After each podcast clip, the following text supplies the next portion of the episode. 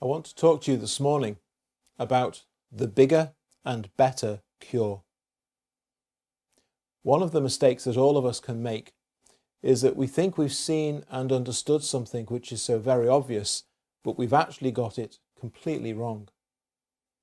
I read of an office manager who decided that he would save some money in his department's annual budget when he saw just how much his company's normal contractor wanted to charge them for replacing a light bulb. He decided to dispense with the usual health and safety regulations and do it himself, and so he ordered a replacement fluorescent tube online, had it delivered to his office, and fitted it himself. But one thing he hadn't thought about was what to do with the old tube.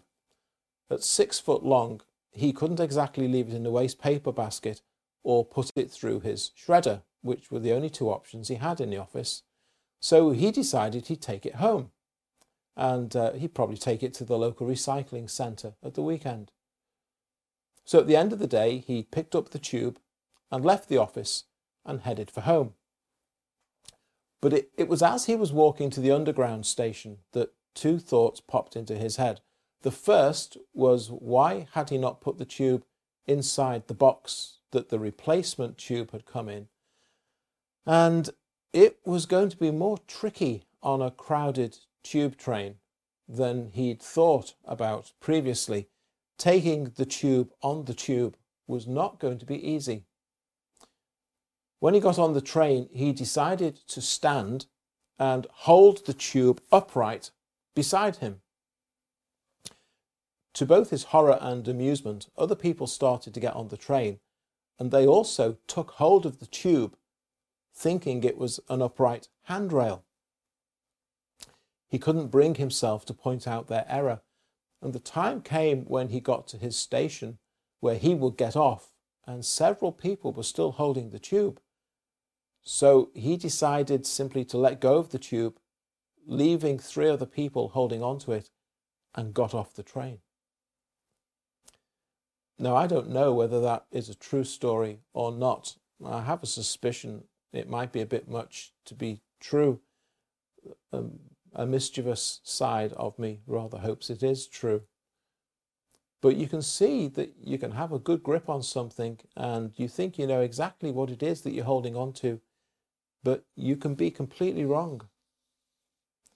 And that's how it was on the day when Jesus began to notice some scraping noises above his head, and bits of dust and plaster started to come down on top of him from the ceiling as a group of men, Mark in his Gospel tells us there were four of them, begin removing tiles from the roof so that they can lower down their paralysed friend who's strapped to his bed, and get him to the feet of Jesus in the midst of the crowded house where Jesus has been teaching. It must have been pretty terrifying for their poor friend as he hung on for dear life.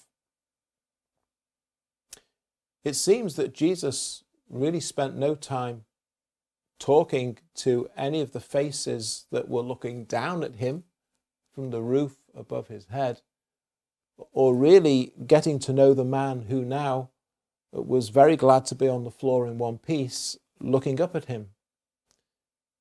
Jesus knew that these men had gone to all of this trouble because they earnestly believed that this man Jesus could heal their friend. And as this story unfolds, I want to invite you to learn with me three important lessons from this story.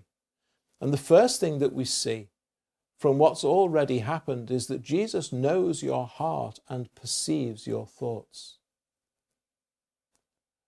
The first point we need to consider we find in verse 20 of Matthew chapter 5. Jesus saw their faith. He was able to see it in them. And then just a few verses later at verse 22, he perceives the thoughts of the Pharisees, who are convinced that this pronouncement of the forgiveness of sin amounts to blasphemy, and we'll come on to that shortly.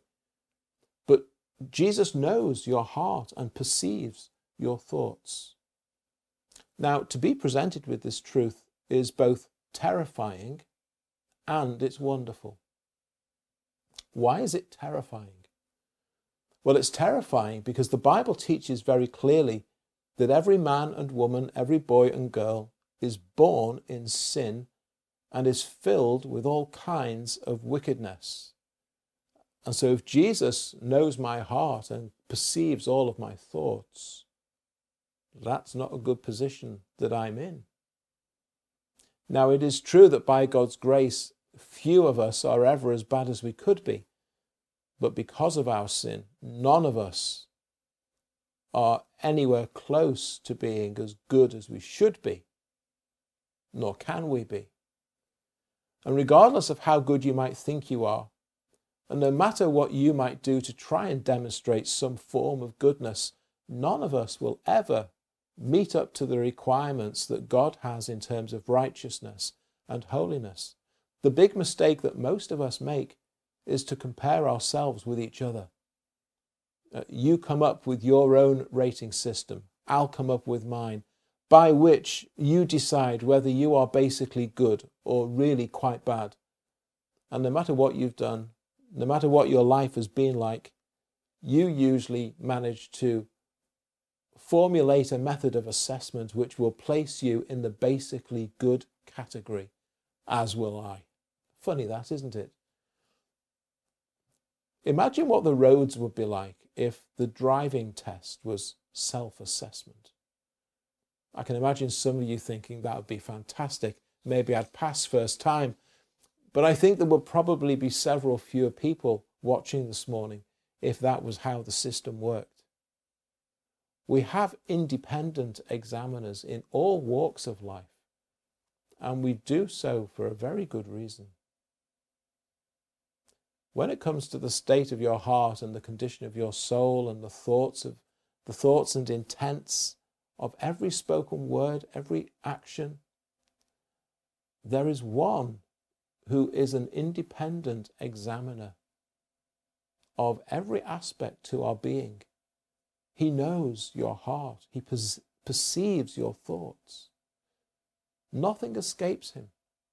And the pass or the fail lies with him. And because the Lord Jesus Christ is the all-wise, all-knowing and eternal God, he is able to say, with complete accuracy, as he looks down upon this world, there is none righteous, not one. There is none that does good, at least not with a goodness which lives up to the standards of God's perfect goodness. All have sinned and fall short of the glory of God. That's what Christ sees in the hearts and minds of men and women in this world. You may not think you've fallen short of the glory you ascribe to yourself, but I'm afraid that's not the test you have to pass. There is no self-examination. And it isn't the case, I'm afraid, either that you're not quite good enough, but never mind. The nature of our sin before such a holy God is such that the state of your life in your sin, as mine is in my sin, this is abhorrent to God, and it brings his awful and eternal punishment upon you, as it has upon me. Sin is not a small matter in God's eyes, and our proud, selfish, arrogant, covetous, jealous, unforgiving, deceitful souls are abhorrent to God. Be honest with yourself. How easy can you find it to tell lies, to harbour thoughts of jealousy? How quickly can you maybe lose your temper or show a lack of courtesy? And even if you struggle to see that you're really so bad, well, if you're someone who in your sin never misuses the name of God or Christ as a swear word, I'd be amazed. It seems to me that everybody does that now. And I can guarantee it that when it comes to loving God with all your heart and soul and mind and strength, most of you in your sin, you never even give him a passing thought in a typical day. But the fact that Jesus knows your heart and perceives your thoughts in our sinfulness is terrifying, but it's also wonderful for this reason. This same Jesus, who is the one who judges you, is also the one sent by the Father to save you. This same Jesus who will find you guilty has come into the world to free you and save you from the condemnation which hangs over you. This same Jesus who pronounces the penalty for sin as death has come into the world to die in your place, so that all of your sins which he knows in your heart and perceives in your thoughts, every last one of them may be laid upon him as he takes them to the cross for you in your place as your substitute. And the command of God is to look to Christ and repent and believe and trust by faith. To turn from your sins, to believe in him, trust him, cry out for mercy to him. To see that he is the Saviour that you need, and that from this day forward you will follow him as your Lord. And he knows and he perceives the thoughts of your heart. He recognises true repentance. He knows saving faith when he sees it. And he's promised that he will receive you and never cast you away. He will forgive you all of your sins. God the Father will receive you as his child and love you forever. Nothing will ever be able to separate you from him and his love, not even the coronavirus. And in the kind of world we're living in right now, there is nothing that even comes close to this. How is your heart this morning? Where are your thoughts this morning? And particularly, what do you think of Christ? What will you decide? Jesus knows and perceives the thoughts and intent of your heart. And secondly, this story teaches us that there is a bigger and more urgent need. Uppermost in the minds of most people right now is either avoiding coronavirus if you haven't yet had it, or recovering from it if you have. And governments of every political colour and persuasion all around the globe have had to push to one side all of their various agendas in order to deal with that which they perceive to be the biggest threat right now against their nation and against their people. And perhaps you feel and think just like them. But the Bible tells you that there is a bigger, constant problem. In the midst of all of this upheaval, there are individuals, there are families, there are communities who are already caught up in their own desperate struggles, physical and mental illness. In some parts of the world, floods, famine, war. All over the world, domestic violence or abuse or oppression or exploitation, or families already caught up in bereavement. Nothing to do with COVID-19. But the Bible says they have a bigger, constant problem. This paralysed man is lowered down in front of Jesus. And given that all that Jesus has already done, even though this is quite early in his earthly ministry, his reputation has spread fast, and it's obvious to all what it is that these four men are hoping that Jesus will do for their paralysed friend. It is obvious to all of them what this paralysed man's greatest need is. It is clear to all of them that what it is that Jesus needs to do will be the very best thing that Jesus could ever do for this man, except it isn't obvious at all. They've all completely missed it, and they've all got it completely wrong. There is a problem which this man has, which is far greater than his inability to walk. There is something that Jesus can do for this man, which is far greater than restoring the use of his legs. Because there is a realm in which we all live, which continues beyond the grave. There is a God who dwells in eternity in unapproachable light, and so pure is his holiness, and his anger and judgment are directed towards every man and woman and boy and girl because of the sinfulness which runs through every part of them. And in God's eyes, this sin is great wickedness. It is a great offense against him. The Bible tells us that God abhors sin and hates men and women in their sin. The boastful shall not stand in your sight, says the psalmist in Psalm 5. You hate all workers of iniquity. And in Job 34 we read, there is no darkness nor shadow of death where the workers of iniquity may hide themselves. So we are in a dreadful position in our sin. The hatred of God is against us, and there is no hiding place. Now, these are strong words. This is strong language, because sin is not a small thing with God. Sin is so much more than a bit of naughtiness, and all of sinful mankind is facing God's eternal wrath and judgment because of sin.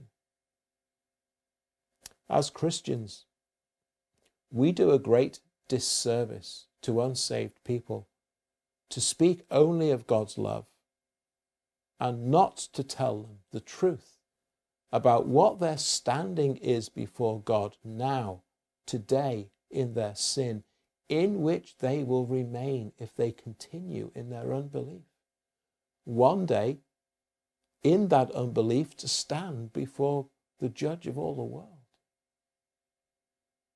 You don't become a Christian from a point of neutrality before God. You come from a position of severe condemnation into a position of grace and forgiveness. Because the Bible teaches that whilst God's hatred of sin and sinners is fixed, that is only one aspect of God's nature. Because at the same time, God abounds in grace and mercy, so much so that those whom he hates in their sin, well, they actually can benefit from what we call his common grace, his benevolence towards all people. He provides their daily bread. He brings the sunshine and the rain, both on the just and the unjust. But his love goes much further than that.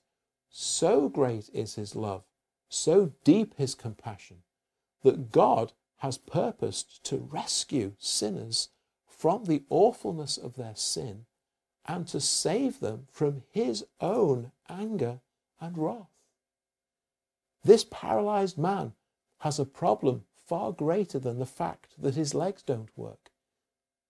In his sin, he is the object of God's hatred and wrath. And he's facing a day of judgment. And he's facing eternal punishment. But what a glorious change, as this man now finds himself lying on his bed at the feet of Jesus, the Son of God, who's come into the world to seek and to save the lost. Here is the wonder and the glory of the gospel, that God, in the person of the Lord Jesus Christ, stands over this sinful man, and instead of pouring down upon him the scorn and anger which he deserves in his sin.